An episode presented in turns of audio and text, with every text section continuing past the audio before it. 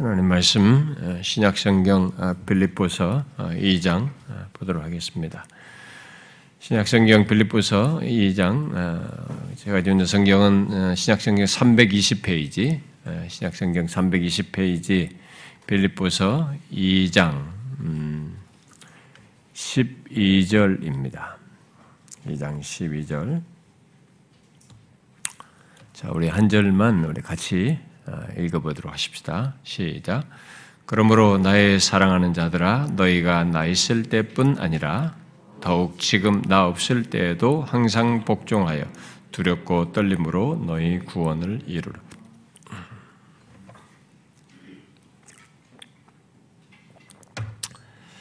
어, 예수 믿는 사람에 대한 성경의 다른 표현은 예수 그리스도로 말미암아 구원받았다, 구원받은 자다라고 어, 얘기를 합니다. 한마디로 말하고 그냥 구원받은 자가 예수 믿는 자 하면 그가 진실로 예수 믿는 자이면 그는 구원받은 자인 것이죠. 그런데 성경은 우리의 구원을 어, 로마서 강의에서도 얘기를 했다시피 세 가지 시제로 얘기를 하고. 어, 구원받았다 이렇게 과거 시제로 말하고 우리 의롭담을 받았다 이렇게 하면서 구원을 받았다고 과거 시제로 말하기도 하면서 우리 동시에 현재 시제로도 말하는 거죠. 구원을 받으라 오늘 본문처럼 그리고 동시에 미래 시제로도 말하는 거죠. 구원 받을 것이다 이렇게 삼시제로 말을 합니다.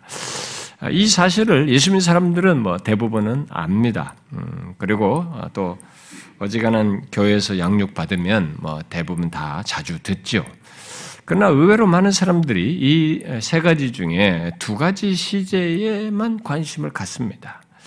과거의 죄로부터 나를 구원하셨다는 것, 바로 죄책으로부터 어, 어, 죄 세력으로부터 건진받은 것을 통해서 이미 구원을 받았다라는 것에 어, 관심을 크게 갖는 것. 구원받은 것, 어, 내가 구원받았다. 이것에 상당히 뭐 언제 구원받았냐 말 구원받을 때 계속 그거 가지고 얘기하지 않습니까? 이 구원받은 것에 어, 되게 강조를 합니다. 그러면서 동시에 또한 장차 천국에 들어갈 것이다. 라는 이런 우리가 표현을 통해서 죽고 나서 천국에 들어갈 것에 대해서 또 관심을 많이 갖습니다. 어, 예수 또 특별히 예수님께서 재림하셔서 얻게 될 그런 장래의 구원에 대해서 말이죠. 어, 이런 신천지나 이단들과 구원받을 또뭐 이런 사람들도 이렇게 또 시한부 종말론자들은 이 미래적인 종말에도 계속 사람들을 몰입하게 만듭니다. 그래서 과거에 구원받았다라는 것과 미래에 구원받았다, 구원받을 것, 이두 가지의 사람들이 거의 편중되어 있습니다. 여기에 마음을 주로 많이 씁니다. 그래서 그 둘 사이에 있는 어, 이 현재적인 구원, 오늘 본문 표현으로 말하면은 구원을 이루는 것에 대해서는 의외로 많은 사람들이 잘 생각지 않습니다. 그에 따라서 그의 합당한 구원을 이루라고 하는 이 말씀에 합당한 모습을 갖지 않는 일이 오늘날 교회 현실 속에 존재하는 것입니다. 그러나 우리들이 이 땅을 살면서 실천적인 면에서 또 경험적인 면에서 예수를 믿고 나서 구원받고 나서부터 최종적인 구원에 이르기까지의 이 긴 삶은 이 긴 삶 동안에 있는 구원의 문제는 이 현재 시제 구원이에요. 현재적 구원입니다. 그러니까 결국은 우리 경험적인 차원에서 보면은 우리의 우리에게 있어서 굉장히 긴 시간 동안에 이 경험적으로 이 땅을 사는 중에서 긴 시간 동안에 이 현재적 구원을 가져야만 하는 것입니다. 이루어야만 하는 것이죠. 우리는 구원받고 나서 그냥 살질 않습니다. 일평생 구원을 이루면서 사는 것입니다. 예수 님는 사람은. 그래서 우리가 지금 살피는 내용은 바로 그것에 대해서 어, 살피고 있는 것입니다. 본문이 지금 그것을 말하고 있지 않습니까? 바울은 여기 빌립보서에서 1장에서 이미 제가 지난해 언급했습니다만 말한 대로 하나님께서 구원을 시작하시고 그리스도 예수의 날까지 구원을 이루실 것이라고 하는 것을 말을 했습니다. 그랬으면서도 본문에서는 그 과정, 시작하시고 완성하시기까지의 이 과정, 이 땅에 사는 동안에서의 이 과정을 우리들이 구원을 이루라. 너희의 구원을 이루라. 이렇게 말을 하고 있습니다. 너희 구원을 이루라. 아, 그런데 이 본문에서 보듯이 우리들이 이 구원을 이루는 것을 이 땅을 살면서 일평생 동안 계속 구원을 이루는 것을 얘기를 하는데 이 말의 앞에 두 가지 표현을 갖는 두 가지 표현을 통해서 두 가지를 갖는 것 속에서 구원을 이루라 이렇게 말을 하고 있습니다. 오늘 본문에서요. 아, 먼저 항상 복종하여 구원을 이루라 이렇게 말을 하고 있고 또 다른 하나는 두렵고 떨림으로 구원을 이루라 이렇게 말하고 있어요. 우리는 이 두 가지 내용 중에 첫 번째 내용을 항상 복종하여 구원을 이루라는 것을 지난주에 살폈습니다. 그러니까 예수 믿는 저와 여러분은 예수 그리스도의 피로 구원을 받아서 일평생 우리의 구원을 이루어야 하는데 그것을 먼저 우리 구원을 위해서 자기를 낮추어서 죽기까지 복종하신 예수님처럼 우리도 자기를 낮추어 항상 복종함으로 가져야 한다. 이렇게 말한 것입니다. 그렇게 항상 복종하여 구원을 이루어야 한다. 이렇게 말한 거죠. 어떤 사람은 이 복종이라는 말을 제가 얘기했습니다만 실제 여러분들이 지난주 말씀을 듣고 나서도 여러분들 중에 어떤 사람들이 그렇게 반응을 했어요. 이 복종이라는 말은 그래서 거부감이 뭐 아, 예수를 믿는데 무슨 복종하여서 이 믿음이라느냐. 이 복종이라는 단어, 순종 같은 말인 사실요. 이 복종이라는 말에 대해서 이 포스트 모더니즘의 정신 세계는 또 이 권위와 이런 것이 뭔가 이런 것에 대해서 나를 건드린 것을 싫어하기 때문에 더 이런 단어가 포스트 모더니즘의 정신 세계 속에서는 더 싫어하는 우리 시대입니다. 그래서 이 포스트 아, 이 복음에 대한 이것이 거부감이 생긴다 이렇게 말하는 사람이 있었는데 아, 그렇습니다. 뭐 이 시대 정신이 그래요. 그러나 아, 여기 성경에서 말하는 이 항상 복종의 구원을 이루라는 이것이 거부감이 생기는 이유는 달리 없어요. 그것은 그가 죽기까지 복종하여 나를 구원하신 하나님이 자기를 낮추어서 죽기까지 복종하셔서 나를 구원하신 이것을 모르기 때문에 그렇습니다. 이것을 자기가 이 놀라운 은혜를 모르기 때문에 그런 것입니다. 하나님이 나를 위해서 자기를 복종하신 것에 근거해서 이 얘기를 하는 건데 내가 복종이 어렵다. 그건 이걸 모르기 때문에 그래요. 여기 복종은 이렇게 무슨 막 수동적이고 끌려가듯이 하는 그런 것이 아닙니다. 나를 구원하기 위해서 자기를 내어 주신 그래서 죽기까지 복종하신 그 주님께 감사하여서 복종하는 겁니다. 자발적인 복종이에요. 음.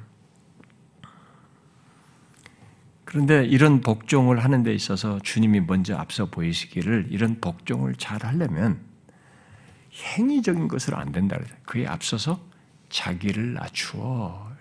예수님께서도 자기를 낮추어 복종하세요. 그 영광스러우신 분께서 자기를 종의 형체처럼 낮추어서 복종하셨어요. 그게 있어야 우리가 복종으로 나아갈 수 있다라는 것을 얘기했습니다. 그래서 제가 그걸 강조했는데 우리가 신앙생활 하면서 이 구원의 여정을 가는 데 있어서 항상 복종의 구원을 이루라고 하는 이 말씀을 따라서 가기 위해서는 우리가 아, 복종해야지 이 단어에 앞서서 자기를 낮추어 복종하는 것을 생각해야 됩니다. 자기를 낮추는 게 안 되는 겁니다. 여기서 안 돼가지고 복종을 못해요. 주님의 뜻을 복종하는 것, 주님의 말씀에 순종하여서 구원을 이루는 것을 못하는 겁니다. 자기 임의대로 하고 싶은 거죠. 이것을 우리가 항상 염두에 둬야 합니다. 그런데 바울이 예수 믿는 우리들이 우리의 구원을 이룬 것과 관련해서 항상 복종하여 구원을 이루는 것과 함께 또 다른 내용을 여기 덧붙여 말하고 있죠. 그것이 뭡니까? 두렵고 떨림으로 구원을 이루라는 것입니다. 오늘은 이, 이, 이, 이 내용을 어, 더하여 살피려고 하는 것입니다. 이것은 우리의 구원을 이루는 것이 그냥 살면서 갖는 것이 아니라는 것을 말해줍니다. 항상 복종도 마찬가지지만 여기 두렵고 떨림으로 이루는 것은 우리의 구원을 이루는 것이 그냥, 그냥 인생 살듯이 그냥 열심히 교회 다니면서 살면 돼. 신앙 행위를 하면서 그, 하면서 그냥 신앙 인생을 살면 구원을 이루는 거야. 이렇게 말하고 있질 않아요. 두렵고 떨어야 할 정도로 우리의 구원을 이루는 것이 굉장히 민감한 것이다라는 것을 우리가 말해준 것입니다. 어떤 사람들은 음, 그 부분을 그 세계에서 우리가 이제 생각을 해봐야 됩니다. 어떤 사람들은 아니 우리가 이미 구원을 얻었다는데 얻었는데 어? 특별히 이게 복음에 의해서 죄와 율법의 속박에서 자유하게 됐는데 왜 두렵고 떨어야 합니까? 어? 이렇게 질문을 가는 사람이 있을 수도 있겠습니다. 그러면서 이미 구원을 얻었는데 두렵고 떨림으로 구원을 얻는다. 그런 식으로 신앙생활로 구원을 이룬다고 하면은 다시 우리를 율법주의적인 신앙 태도로 돌아가게 하는 것이 아닙니까? 이렇게 질문할 수도 있겠어요. 실제로 이 본문의 표현을 율법주의와 연결해서 특히 율법주의에 대한 경계심 속에서 그런 식으로 반응하는 사람들이 있습니다. 특히 예수 그리스도께서 율 법을 완전히 성취하심으로 구원받은 자를 율법에서 자유하, 자유하게 하셨다는 것을 어, 강조를 하면서 어, 무율법주의적인 생각과 태도를 가진 사람들은 두렵고 떨림으로 구원을 이룬다는 것을 뭔가 불편해해요.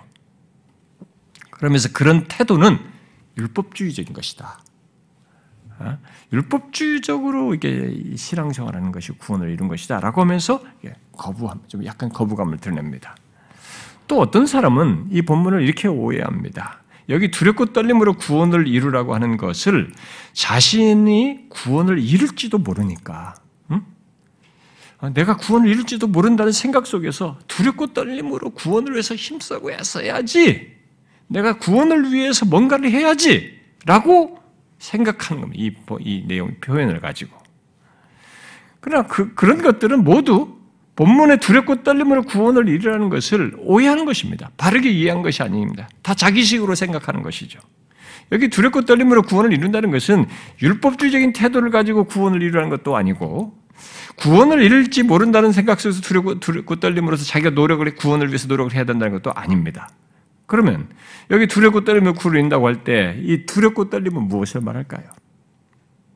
무엇을 말할까요? 두렵고 떨림. 뭘 말할까요? 일반적으로 이런 용어를 쓸 때는 이 말은 겸손과 신중함을 뜻합니다. 아, 분명히 그런 의미와 내용이 본문 속에서도 담겨져 있다고 말할 수 있어요. 그러나 여기 두렵고 떨림은 단순히 우리의 덕망과 어떤 태도 차원에서 갖는 문제가 아니고요. 우리의 구원을 이루는 데서 갖는 두려움과 떨림이기 때문에 신앙적인 반응으로서 갖는 두렵고 떨림이란 말이에요. 그래서 결국 1차적으로는 하나님과 관련되어 있습니다. 하나님과 관련해서 갖는 것이에요. 두렵고 떨림은. 따라서 여기 두렵고 떨림은 하나님께 대한 두려움을 갖는 것. 곧 하나님에 대한 거룩한 존경심과 경외심을 갖는 것을 말하는 것입니다. 그런 두려움을 갖고 주 앞에 서기까지 우리가 뭐 임종할 때까지든 뭐 결국 주 앞에 서기까지 구원을 이루라라고 말하는 것이죠. 결국 하나님께 대한 경외심을 갖고 마지막까지 구원을 이루어야 한다라는 것을 말하는 것입니다. 그러므로 우리가 확인해 보셔야 합니다. 여러분들이 한번 확인해 보십시오. 지금 내가 그렇게 자신의 구원을 이루고 있는지. 이 질문은 굉장히 중요합니다. 오늘 교회당에 오면서 예수를 믿는다고 하는 사람들에게 이 질문을 던져야 돼요. 왜냐하면 우리들이 너무 다른 식이거든요. 자기 방식대로거든요. 두렵고 떨림을, 떨림으로 구원을 이루는 걸 모르거든요. 그냥 오는 것입니다. 외형은 그럴듯하지만 이 안에는 자기를 낮추는 것도 안 될 뿐만 아니라 두렵고 떨림으로 구원을 이룬 것도 안 되는 조건에서 외적으로 종교적인 행위를 하면서 신앙생활하고 기우는 사람들이 많거든요. 그리고 일상으로 돌아가서도 그렇게 살면서 마치 그렇게 하다가 구원에 이르는 것처럼 생각하는 사람들이 있단 말입니다. 어떻습니까? 여러분은 자신의 구원이 하나님께 대한 경외심을 갖고 이루어야 할 만큼 너무너무 고귀한 것임을 알고 있습니까? 이 질문부터 해야 되겠지요. 하나님께 대한 경외심을 갖고 이루어야 할 만큼 이 우리의 구원이 그렇게 고귀한 너무나 존귀한 것, 가치가 있는 것임을 알고 있느냐는 것입니다. 예수 믿는 사람은 이것을 아는 사람입니다. 우리의 구원은 우리의 구원은 하나님의 아들 예수 그리스도의 값비싼 피로 얻은 구원입니다. 그가 죽기까지 복종하여 우리에게 갖게 한 구원입니다. 그러므로 잠시라도 가볍게 여길 수 있는 것이 아닙니다. 제가 자주 얘기하지만 오늘 예수님 사람들은 구원을 너무 가볍게 여깁니다. 가볍게 여기는 이유는 자기가 구원을 모른다는 얘기도 됩니다. 설사 내 앞에 현실이 아무리 강력하고 중요하다 해도 우리의 구원을 그것보다 못한 것으로 여길 수는 없는 것입니다.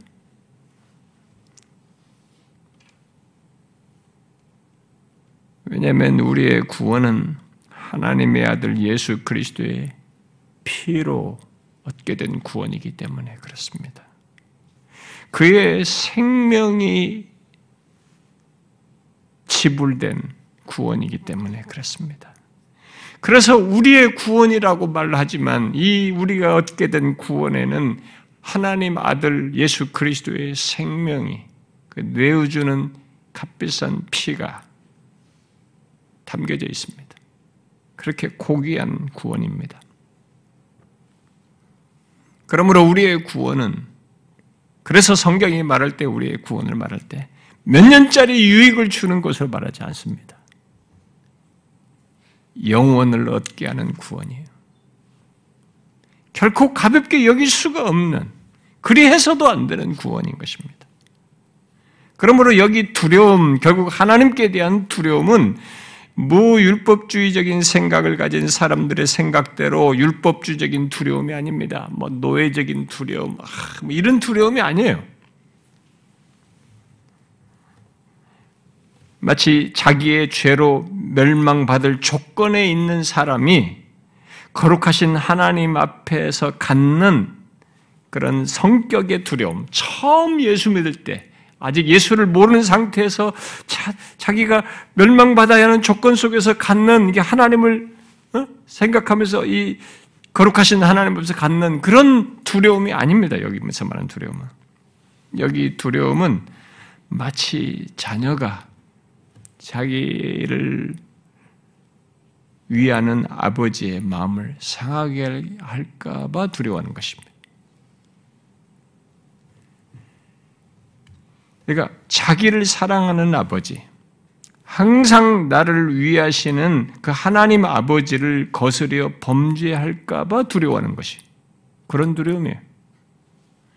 좀 더 적용적으로 말하면 어떤 식으로든 하나님과 그의 구원의 복된 소식인 복음을 욕되게 하거나 빗나가는 모습의, 모습을 가질까 하는 그, 그런 염려에 찬 두려움이에요. 바울은 이런 두려움을 가지고 항상 살았습니다. 그래서 고린도 전서 9장에서 이렇게 말했죠. 내가 내 몸을 처 복종하게 함은 내가 남에게 전파한 후에 자신이 도리어 버림을 당할까. 그래서 히브리서 기자도 히브리서 12장에서 하나님께서 마치 아버지가 아들을 징계함 같이 징계하신다는 것을 말하고 난 뒤에 그 12장 끝절에가 끝에 가지고 그러므로 우리가 흔들리지 않는 나라를 받았은즉 은혜를 받자라고 말하고 이어 이로 말미암아 경건함과 두려움으로 하나님을 기쁘게 섬길지니 이렇게 말했어요. 두려움으로 하나님을 섬긴다. 이게 무엇입니까, 여러분? 멸망받을 조건에서 갖는 두려움입니까? 이미 흔들리지 않는 나라를 받았다라고 말하면서 얘기를 한단 말이에요. 그런 게 아니죠. 이것은 자녀가 자기를 사랑하는 아버지를 어떤 식으로든 거스려서 상하게 할까 봐 하는 두려움이에요. 인격적인 두려움입니다. 그렇게 히브리서 기자는 그, 그, 그, 그 말씀 이후에 어, 이어서 하나님은 소매라는 불이신이라라는 이 단어를 탁 덧붙입니다. 기쁘게 섬길지 아니 어, 두려움으로 섬길지니 이렇게 말을 해놓고는 하나님은 소매라는 불이시라. 아, 이 끔찍한 이런 얘기를 왜 갑자기 붙이시나 구약 성경에서 하나님이 이렇게 마치 징계하셨잖아요. 소매라는 불의 모습으로 말. 이 말을 딱 덧붙여요. 왜 그 말을 덧붙였을까요? 공포스러운 두려움을 갖게 하기 위해서입니까? 아니죠. 하나님께서 소멸하는 불로서 징계하실 수 있다는 것입니다. 아버지임에도 불구하고 자기 자녀에 대해서 징계하실 수 있다는 거예요. 그러므로 우리의 두려움은 심판하여 끝장날 것에 대한 두려움이 아니라 자녀가 아버지를 존중하여서 갖는 두려움이에요. 그의 마음을 상하게 하지 않으려고 하는 떨림과 두려움이에요. 바울이 여기서 두렵과 떨림으로 구원을 이루라고 하는 것은 바로 그런 두려움으로 구원을 이루라 이렇게 말하는 것입니다. 그러므로 우리는 여기서 물어야 합니다. 지금 우리들이 그런 두려움으로 곧 하나님께 대한 두려움으로 우리의 구원을 이루고 있는가 물어야 됩니다. 어떻습니까? 여러분은 하나님의 자녀로서 갖는 이런 두려움이 있습니까? 그런 두려움으로 구원을 이루고 있습니까? 나의 영원한 아버지 되신 하나님의 마음을 상하게 할까봐 두려워하면서 자신의 구원을 이루고 있느냐는 것입니다. 나의 구원을 위해 독생자를 주심으로 자신의 모든 것을 주시고 우리를 한없이 사랑하시는 나의 영원한 아버지신 하나님의 마음을 상하게 할까봐 하는 두려움, 이런 두려움이 있습니까? 본문은 하나님의 자녀로서 그런 두려움 없이 우리의 구원을 이룬다는 것은 있을 수 없는 것으로 암시하고 있습니다. 그것은 우리를 구원하신 하나님이 어떤 분이신지를 기억하면 부정할 수가 없습니다. 그는 우리의 영원한 아버지로서 로마서 8장 말씀대로 우리를 끝까지 위하시는 분이에요. 그렇다고 그가 우리들이 어떤 모습을 갖든 또 어떻게 행하든 구원을 이루, 어떤 식으로 구원을 이룬다고 하면서 어떤 식으로 살아가든 그런 것을 신경 쓰지 않는다는 말은 아닙니다. 우리 아버지 하나님은 거룩하신 하나님이십니다. 야고보는 1장에서 말한 대로 우리의 아버지 되신 하나님은 빛 들의 아버지께로부터 내려오나니 그는 변함도 없으시고 회전하는 그림도 그림자도 없으시다고 그랬어요. 그러므로 그는 죄를 대충 보지 않으십니다. 그럴 수가 없습니다. 사도 요한은 우리 아버지 되신 하나님을 빛이시라고 하면서 그에게는 어둠도 조금도 없다고 그랬어요. 어둠이 조금도 없다고 그랬습니다. 하나님 앞에 감출 수 있는 것은 아무것도 없다는 것입니다. 그러므로 우리의 구원을 이룰, 이룰 때 갖는 하나님께 대한 두려움은 이런 하나님을 고려하는 것입니다. 아버지시지만 이러신 하나님을 빛이신 거룩하신 하나님을 고려하는 것입니다. 마냥 죄를 지어도 모르고 또 모른 척 하시는 아버지는 아닌 것입니다. 우리 아버지 되신 하나님은 곧 어둠이 조금도 없으시고 흠과 티가 함께 할 수 없는 거룩하신 아버지로서 우리를 위하시는 겁니다. 그래서 우리의 두려움은 그러하신 하나님의 마음을 다 아는 거죠. 다 아시는. 그 자신은 이 죄에 대해서, 그 독생자가 우리 죄를 지고 죽었을 때도 아버지, 아버지, 어째 나를 버리시나이까 할 때도 대답을 안 했단 말이에요. 이게 하나님의 죄에 대해서 상종이 안 되는 겁니다. 속성상. 그런데 우리 아버지로서 우리가 그런 죄를 짓는 것에 대해서 하나님 무조건 용서하시니까 은혜 많으신가 다 예수 그리스도 다 용서하셨으니까 그렇게 기계적인 관계를 우리하고 안 갖습니다. 여기 구원을 이루라는 현재적 명령은 그것을 우리에게 수정시키는 겁니다. 예수 그리스도를 피로만 의롭다움을 받았으니까 과거의 구원을 받았으니까 바로 최종 구원이다. 이 중간은 필요 없다. 이게 아니에요. 그 구원하신 아버지가 빛이신 아버지, 거룩하신 아버지. 그래서 우리가 흠과 티도 없고 죄에 대해서 참아 보지 못하시는 그 아버지가 상하는 겁니다. 자녀가 죄를 지을 때 자기가 못 보는 죄를 맘 쉬이 짓는 것에 대해서 그래서 이 현재적인 구원을 이루는 데 있어서는 우리에게 그게 중요한 문제가 되는 겁니다. 이 두렵고 떨림이 생기는 거 하나님께 대한 두려움. 그분을 상하게 할까 봐 하는 두려움이 있는 것이죠. 여러분 멈춰서 생각해 보십시오. 여러분이 지금 나의 구원주, 나의 아버지 되신 하나님이 우리를 한없이 사랑하시지만 동시에 피치신 하나님이심을 알고 그런 떨림과 두려움을 갖고 구원을 이루는지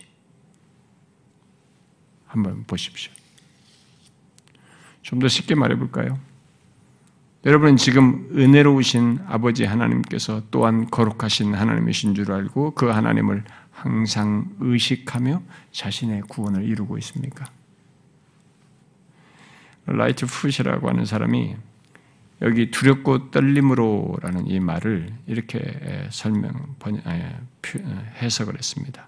바르게 행하려고 신경을 쓰고 떠는 염려라고. 한번 보십시오, 여러분. 지금 구원의 여정을 가는데 나의 아버지 하나님, 거룩하신 하나님께 바르게 행하려고 마음을 쓰며 떠는 염려를 갖고 있습니까? 로버트스는 오늘날 사람들은 하나님의 존재에서 별로 떨지 않으며 대부분의 사람들은 경외감을 거의 갖지 않는다. 오히려 오늘날 우리들은 아무 걱정이 없고 득기에 찬 시대를 살고 있다. 그렇게 말했어요. 한마디로 두렵고 떨림이, 떨림을 모른다는 것입니다. 하나님께 대한 두려움은 모르면서 대신 감정적으로 기쁘려고 하는 거예요.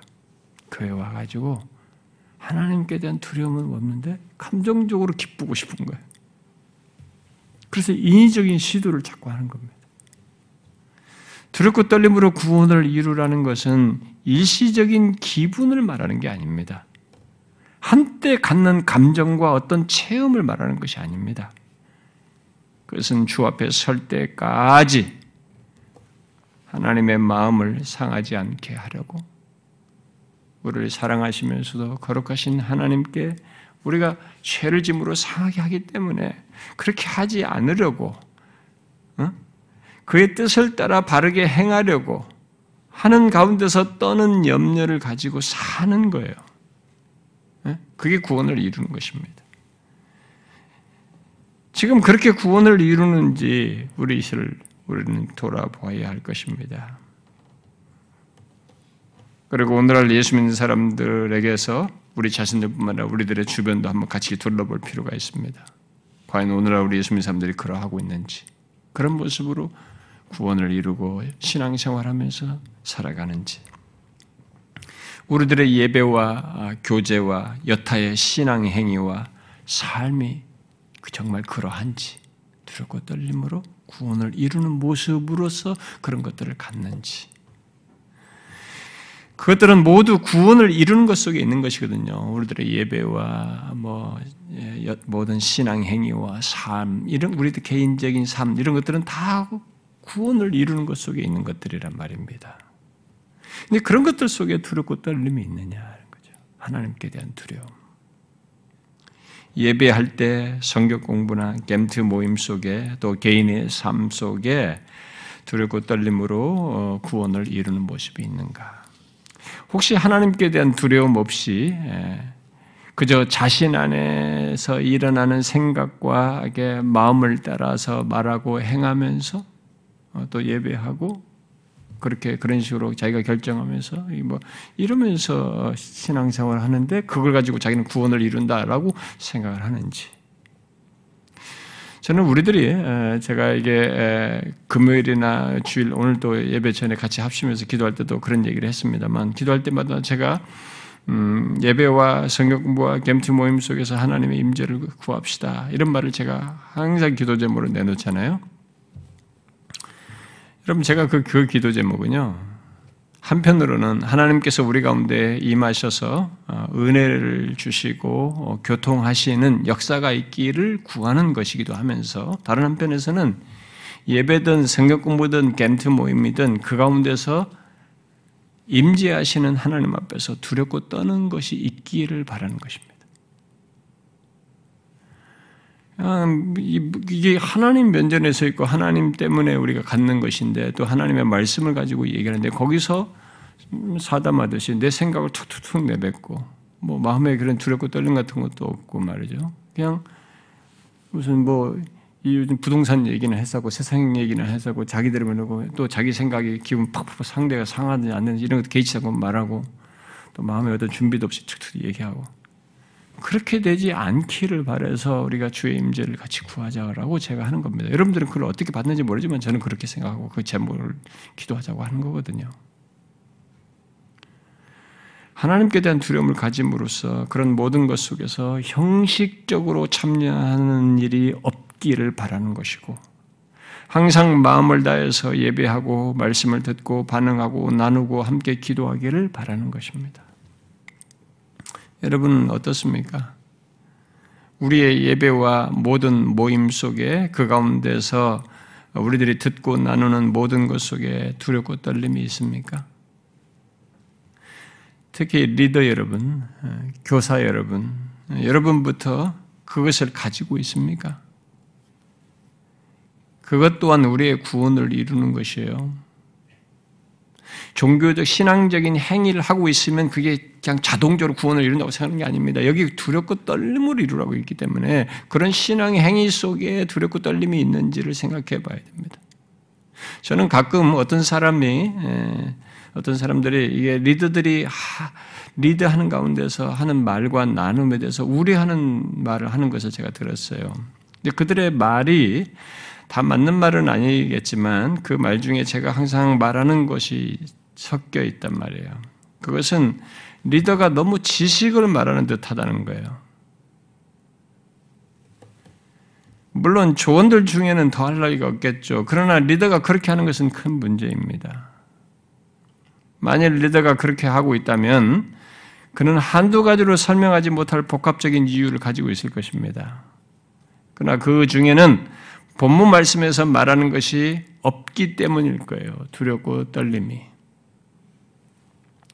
두렵고 떨림으로 구원을 이루는 것은 우리의 예배, 모든 신앙 행위와 삶 전반에서 두렵고 떨림을 갖고 말하고 행하며 사는 것을 얘기하는 겁니다. 그러므로 여러분 주 앞에 서기까지 구원을 이루어야 하는 우리들이 우리들의 모든 것을 그런 맥락에서 한번 생각 좀 해봐야 돼. 그냥 교회 다니면 구원받고 이런 식으로는 아니단 말입니다. 예배와 성경 공부나 겜츠 모임이든 우리 그 밖에 어떤 다른 신앙 행위들, 곧 교제든 만남이든 우리의 일상적인 삶이든 그런 모든 것 속에서의 말과 행동이 어떠한지를 보는 거죠. 그 속에 하나님께 대한 두려움이 있는가라는 것입니다. 두렵고 떨림이 있느냐. 특히 리더 여러분, 주일학교 교사 여러분, 여러분들이 하나님의 말씀을 말할 때 두렵고 떨림이 있는지를 꼭 보셔야 됩니다. 사역자들은 두말할 것 없죠. 제 개인적인 얘기를 해서 미안합니다만은 저는 앞으로도 어떻게 될지 몰라도 지금까지 이렇게 말씀을 이렇게 전하는 문제에 있어서 하나님의 말씀을 준비하기 전부터 저는 두렵고 떨림이 있어요. 항상 제가 그런 얘기도 가끔 여러분들 했습니다만 이번 주에 말씀이 준비되지 않을 수도 있다는 두려움이 있어요. 그러니까 내가 노력을 해서 그 주석들 읽고 뭐 책들도 읽고 가지고 조합하고 제가 신학을 몇 년 했습니까? 그 작성하면 문장을 만들고 무슨 어떤 내용을 작성하는 것은 저에게 식은 죽 먹기예요. 어떤 면에서 할 수 있어요. 그렇게 오랫동안 제가 설교를 해왔음에도 저는 이번 주에도 설교 준비가 안 될 수 있다는 두려움이 있습니다. 두렵고 떨림이 있어요. 그 배경에는 하나님의 말씀을 전하는 데서 충실하지 못하는 것에 대한 두려움과 떨림이 함께 있어요. 하나님이 보냈고 하나님을 예배하는 현장에 오는 그 한 영혼 영혼에게 어, 그 자리가 저를 통해서 전해지는 말씀이 하나님의 말씀의 통로가 돼서 은혜가 돼야 되고 그들에게 어떤 역사하는 시간이 돼야 되는데 거기에 내가 충실하지 못하여서 준비를 충실하지 못하거나 충실하지 못하여서 임할 것에 대한 두려움이 있습니다. 만일 제가 어떤 지식을 강의한다면 그런 두려움과 떨림은 별, 그게 별로 같이 크지 않겠죠. 어, 특히 반복적으로 지식을 말한다고 하면은 처음 한두 번 정도는 감정적으로 약간 뭐 두렵고 떠는 모습이 있을지 모르지만 반복하다 보면 뭐 별로 그런 것도 없을 것입니다. 어, 근데 항상 이게 두렵고 떨림으로 말씀을 준비하는 것이 이 말씀을 전하는 문제에 있어서는 저는 강의가 아니기 때문에 예, 하나님이 여기에 개입하셔야 되고 은혜를 주셔야 되고 저에게도 감동을 주셔야 되고 이 제게 감동을 주시는 데는 많은 복합적인 저희 삶과 연루되어 있는 것들이 다 있고 이런 것들이 있기 때문에 이게 저에게는 두렵고 떨림이에요. 그래서 하루하루 시간을 보내고 일상을 사는 것 속에서도 심지어 제가 이 휴대폰이나 뭐 아이패드나 이런 것에서도 클릭을 할 때 유혹을 받을 수 있는 겁니다. 그런 유혹을 받는 것도 제가 이렇게 빠지지 않으려고 하는 것입니다. 그것이 저의 설교 준비에 영향을 미치기 때문에. 그리고 말씀을 준비하여서 전하는 과정에서 두렵고 떨림이 있어요. 있어서 제게 감동이 되지 않거나 저희 영혼과 아, 이 마음에 울림이 되지 않는 것들 그, 그런 것들을 저는 게 다시 다 제거해 버립니다. 저의 연구력을 제 마치 마치 마치 준비를 열심히 잘한 것처럼 마치 지식을 마치 늘어놓은 것 같은 뭐 이런 연구력을 드러내는 것도 제가 과감하게 지워요. 저의 지식을 자랑하는 것 같아 보이는 것들. 근데 어떤 사람들은 제가 좀 뭐 이렇게 막 청교도 누가 어떻고 어떻고 뭐 이런 지식들을 막 늘으면서 많은 지식들, 심지어 과학적 지식이라도 이런 거 제가 관심 있는 책들도 있단 말이에요. 그런 걸 다 늘어놓으면서 하면 아, 우리 목사가 나이스한 설교를 했다라고 할지 모르겠습니다. 저는 거기에 별로 관심이 없습니다. 그렇게 할 수 있어요, 얼마든지. 목사들의 유혹이 거기에 많이 빠지거든요. 그렇지 않습니다. 두렵고 떨게 되면 그게 하기 어려워요. 이 지식 자랑하는 게 해서는 안 된다는 것이 준비해놓고도 다시 지워버리면서 제거됩니다.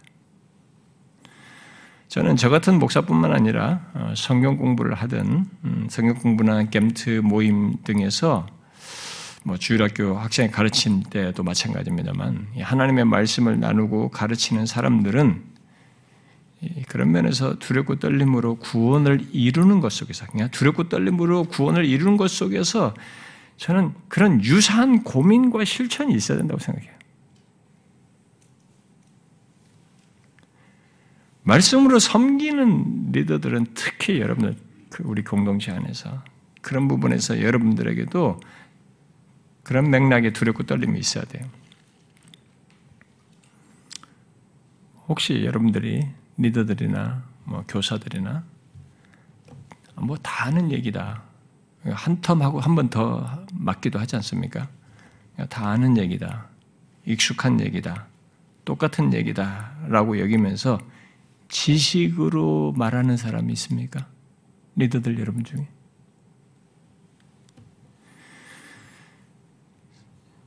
큰일 날 일이에요. 여러분, 우리들의 주변이 어떻게 흘러가든, 그렇게 신앙생활 하든 간에, 여러분들 그렇게 하면 안 됩니다. 성경 공부 교재 같은 걸 여러분들 준비할 때 읽을 때도 쓱 그냥 읽어보고 대충 자기 감동도 없고 자기 정리된 것도 없이 그냥 지식을 반복하는 그런 수준에서 여러분들이 하면 안 됩니다. 교회 역사상 지금까지 가장 많은 설교를 남긴 사람이 스펄전이라는 사람이에요. 설교를 진짜 많이 남겼습니다. 근데 만일 그의 설교를 지식 차원에서 읽으면 좀 따분합니다.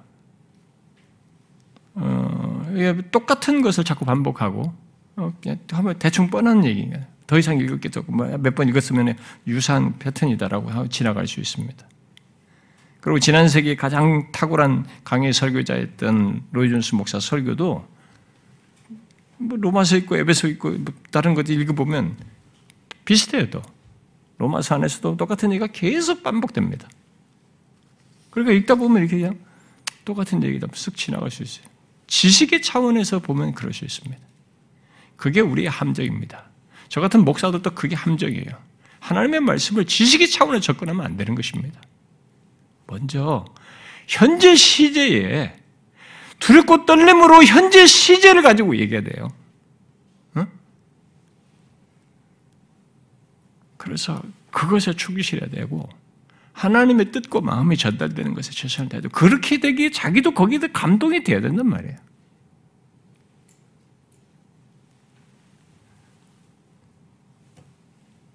여러분들이 저기 그런 탁월한 스폴전이나 뭐 로전스 같이 설교 많이 남긴 사람들을 통해서 우리가 알아야 될 것이 하나 있어요. 우리 사역자들도 많이 있으니까 그것은 그들이 평이해 보이고 똑같은 내용을 계속 반복하는 것 같고 다 아는 내용을 말한 것 같은데도 거기에는요 두렵고 떨림으로 전한 자들이어서 그 내용에는 글에는 안 나타나지만 그들이 준비할 때부터 그 현장에는요 두렵고 떨림이 있었습니다. 그게 묻어 있어요. 저는 그걸 읽습니다. 두렵고 떨림으로 하나님을 전하고 듣는 경험이 없는 사람에게는요, 그게 안 보여요. 그냥 지식으로밖에 안 보이는 겁니다. 그러니까 여러분들이 성경 공부나 교재를 공부할 때도 자기 자신이 두렵고 떨림으로 구원을 이루는 이 세계를 모르면 이 그래서 그게 안 보여요. 자기도 지식에 뻔한 얘기 똑같은 얘기 반복이라고 생각하는 겁니다. 자기 자신이 그게 없기 때문에 그게 안 보이는 거예요. 평이한 글이고 다 아는 내용이고 그저 지식적인 차원에서밖에 안 보이는 겁니다.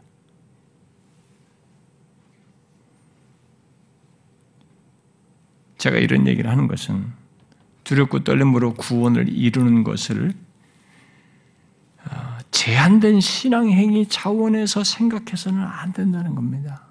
내가 교회 왔고 주일날 교회 다니고 열심히 지금 내가 모태신앙부터 지금까지 교회 다닌 지가 얼만데 직분도 받고 있는데 이거 성경 이렇게 외적인 신앙 행위를 가지고 구원을 이룬다고 생각하면 안 된다는 것입니다. 그 앞에 두렵고 떨림이라는 이것을 같이 생각해야 된다는 겁니다. 섬기는 것, 예배를 드리는 것, 일상의 송환, 내가 말하는 것, 모든 것 속에 이게 다 구원을 이루는 것 속에 있는 것들인데 그 내용 그 과정 속에 있는 것들인데 그 과정 속에 있는 이 모든 것 속에 두렵고 떨림이 있느냐는 것을 같이 생각해야 된단 말입니다.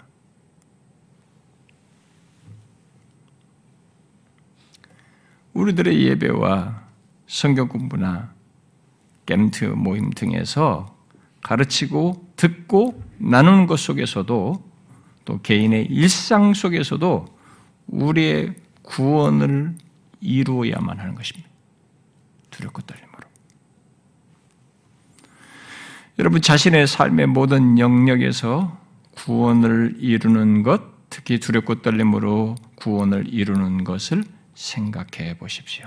자신의 삶 전반에서 우리의 예배 태도, 섬김 태도, 말씀을 가르치고 나누는 태도, 일상의 삶 속에서 하나님을 의식하여 사는 모습과 태도 등 모든 것에서 그러한지 여러분들이 한번 생각해 보십시오. 그러면 많은 차이를 가져올 것입니다. 그런데 우리의 구원을 이룬 데 있어서 두렵고 떨림으로 이루라고 한 것과 관련해서 우리들이 연결해서 여기서 어, 언급할 것이 있습니다. 그것은 두렵고 떨림, 곧 하나님께 대한 두려움으로 구원을 이룰 때 그 두려움은 우리 자신의 연약함을 인식하는 것이 내포되어 있어요. 우리 자신의 연약함을 인식하는 것과 많은 관련성을 갖고 있습니다. 여러분 왜 하나님의 자녀된 우리가 하나님 우리 아버지 되신 하나님의 마음을 상하게 하고 나를 사랑하시며 항상 위하시는 하나님을 거스려 범죄할까 봐 두려워하면서 행합니까? 그것은 우리의 연약함 때문입니다. 우리를 유혹하는 육체와 세상과 마귀의 유혹이 너무 강력하기 때문에 그래요.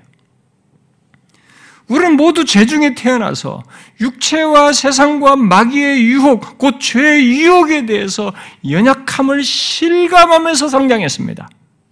구원받고 난 이후에도 마찬가지입니다. 아무리 우리가 거듭났어도 이 육체와 세상과 죄기, 죄, 사단의 유혹은 강력합니다. 그런 걸 생각하면 거기서 우리는 연약해요.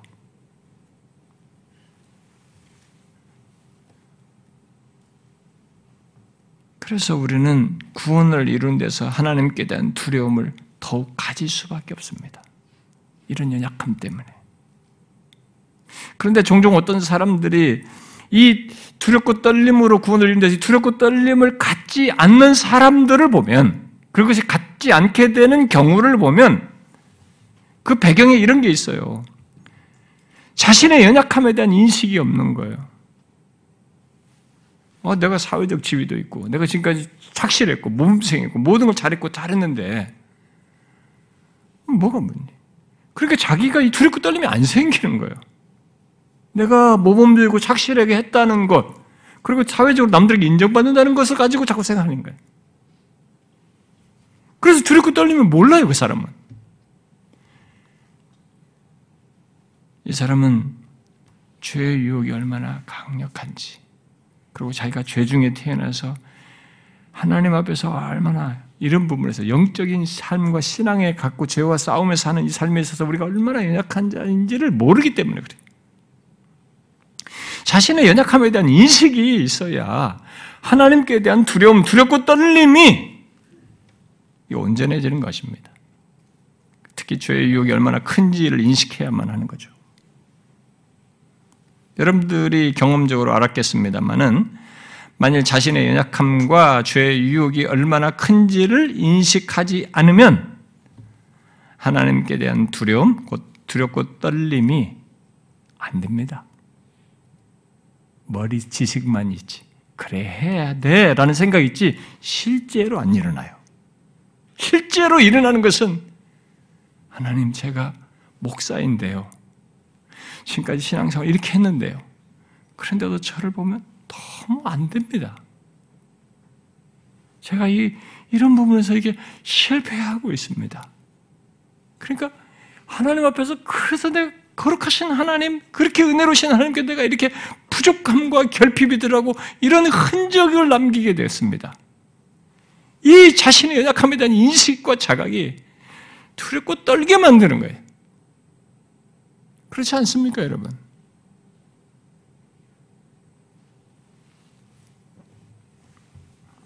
여러분 한번 생각해 보십시오.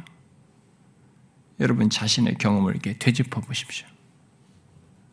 나의 아버지 되신 하나님, 그의 그가 빛이시고 거룩하시다는 것을 아는 것만으로도 두렵게 됩니다.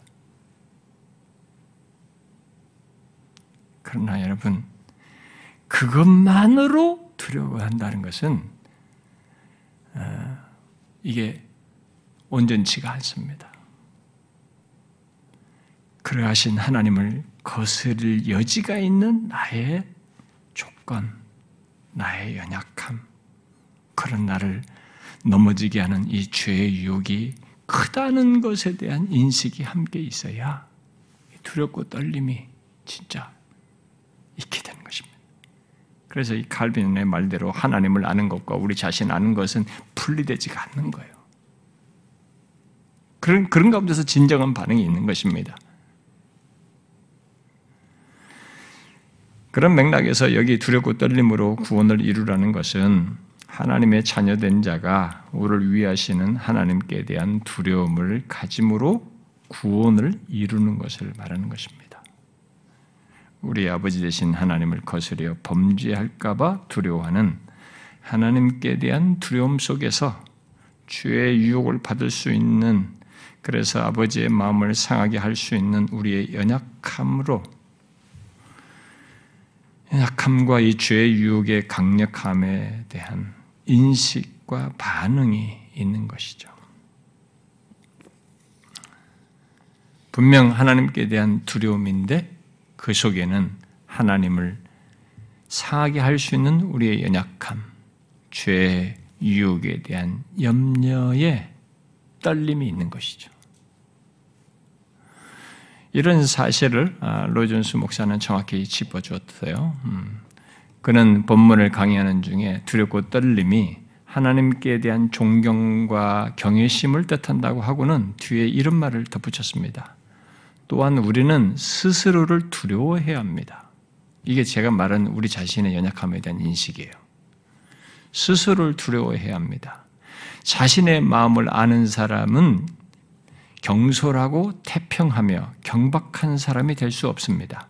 그는 자신의 육신 안에 아무 선한 것도 거하지 않음을 압니다. 그리스도인은 실패하거나 용기가 꺾일까봐 또한 세상의 고난과 아, 그다음에 죄의 권세와 우리의 연약함 그리고 하나님의 거룩하심을 분별하지 못할까봐 두려워합니다. 여러분은 하나님께 대한 두려움과 함께 이런 연약함에 대한 두려움이 있습니까? 자신의 부족함과 연약함을 알므로 또 자신의 육신 안에 아무 선한 것도 없음을 알고 그런 자신이 하나님을 거스릴까봐 마음을 쓰며 떨는 염려, 그렇게 하나님을 두려워하는 것이 있느냐 하는 거예요. 본문의 두렵고 떨림은 그런 떨림을 내포합니다.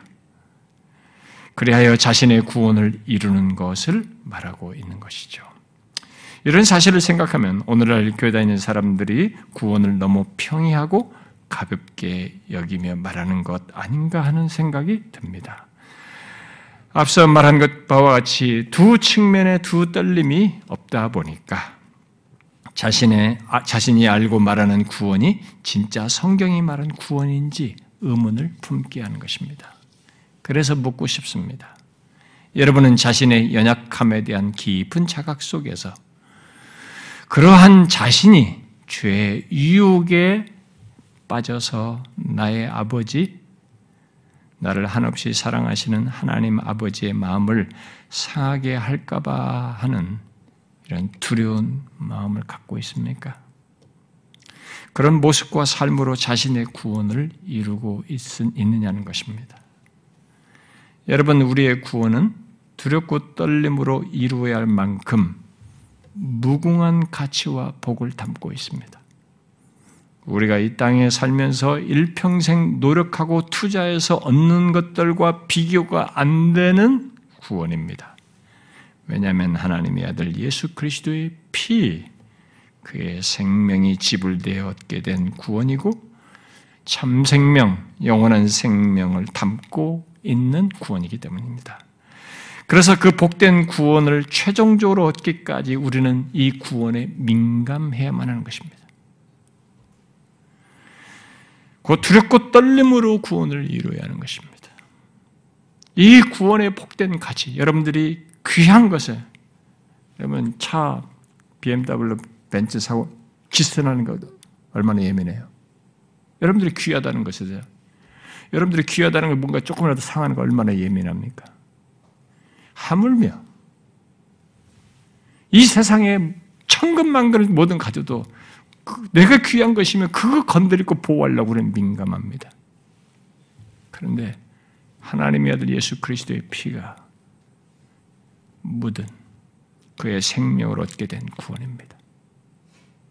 나에게 영원을 갖게 된 구원입니다. 근데 이것을 두렵고 떨림도 없이 이룬다? 아닌 것이에요. 이건 민감한 문제입니다. 우리의 구원은 굉장히 민감한 것이에요. 그런 부분에서. 바울이 그 얘기하는 겁니다. 너희의 구원이 그렇게 민감한 것이다. 정녕 우리들이 그리스도인이면 곧 예수 그리스도의 피로 얻게 된 구원을 얻었으면 우리는 이 값진 구원을 받아 최종 구원을 향해 나아가는 우리 자신들의 연약함과 죄의 유혹을 생각하며 하나님께 대한 두려움을 갖지 않을 수 없다는 것입니다. 만일 자신이 예수 믿는 자인데 곧 구원을 받은 하나님의 자녀인데 두렵고 떨림으로 구원을 이루는 것이 없다면 그건 문제가 있는 것입니다. 그건 그냥 지나갈 문제가 아닙니다. 생각해 보셔야 됩니다. 그건 뭔가 문제가 진짜 있는 것입니다. 그 사람에게. 하나님의 자녀인데도 구원을 받았음에도 불구하고 두렵고 떨림으로 구원을 이룬 것이 없다. 뭐가 문제가 있는 거죠. 로존스 목사는 두렵고 떨림으로 구원을 이루라는 말씀과 다른 모습을 취하는 하나님의 자녀들에 대해서 하나님께서 징계하실 수 있다는 취지에서 이런 얘기를 덧붙였더라고요. 만일 하나님께서 여러분을 부르시고 구원을 주신 것이 사실이라면 그분은 여러분의 구원을 예정하고 계시며 여러분을 온전케 하실 것입니다. 그분께서는 우리 안에서 우리를 격려하고 고무하는 방법을 사용하십니다. 그분께서는 우리의 마음과 사고방식 전체에 힘을 주십니다. 그러나 우리가 이러한 일들을 실천하지 못할 경우 하나님께서는 사랑으로 우리를 징계하실 것입니다. 그 징계는 질병, 사망, 상실, 슬픔 등으로 나타날 수 있습니다. 이것들은 우리의 실패와 고집 때문에 하나님께서 사용하시는 방법입니다. 살아계신 하나님의 손에 빠져들어가는 것이 무서울진저 하나님의 사랑은 그처럼 큽니다. 그리스도인의 삶을 살기 위해서 최선을 다하지 않는 그리스도인은 어리석은 자입니다. 그러한 자는 자신에게 어떠한 일이 일어나더라도 놀라서는 안 될 것입니다. 만일 여러분이 하나님의 자녀라면 하나님께서는 여러분을 온전함에 이르게 하실 것입니다. 그러나 여러분이 그 뜻에 따라 그분을 기쁘시게 하지 않을 때는 하나님께서 다른 방법을 통해서 그렇게 하시리라는 사실을 여러분은 발견할 수 있을 것입니다. 그것은 매우 놀라운 일입니다. 저는 고통을 겪고 있는 그리스도인 모두가 징계를 받고 있다고 말씀드린 것이 아닙니다. 하지만 저는 하나님께서 그 일을 행하시며 그분의 말씀에 순종하지 않는 경우 징계를 체험하게 된다 할지라도 놀라서는 안 된다는 사실을 말씀드린 것입니다. 그러므로 여러분, 지난주에 강조한 것, 곧 우리의 구원을 이룬 데 있어서 자기를 낮추어 항상 복종하는 것과 함께 두렵고 떨림으로 구원을 이루는 것을 항상 기억하셔야 됩니다. 그냥 사는 것 아닙니다. 주 안에 서, 주 앞에 서기까지 우리는 두 가지를 갖고 구원을 이루어야 합니다. 여러분 잊지 마십시오. 예수 믿는 자들이 얻게 된 구원은 민감한 것입니다. 내게 귀한 것보다 더 민감한 것입니다. 차량 기스능보다도 훨씬 민감한 것입니다. 그래서 두렵고 떨림으로 해야 되는 거죠. 하나님께 대한 두려움. 자신의 연약함으로 인한 하나님께 대한 두려움. 가지고 신앙 여정을 가는 것입니다. 예배하는 것이고 성경 공부에 참여하는 것이고 일상의 삶에서 그런 것입니다. 이 사실을 잊지 마십시오. 기도하겠습니다.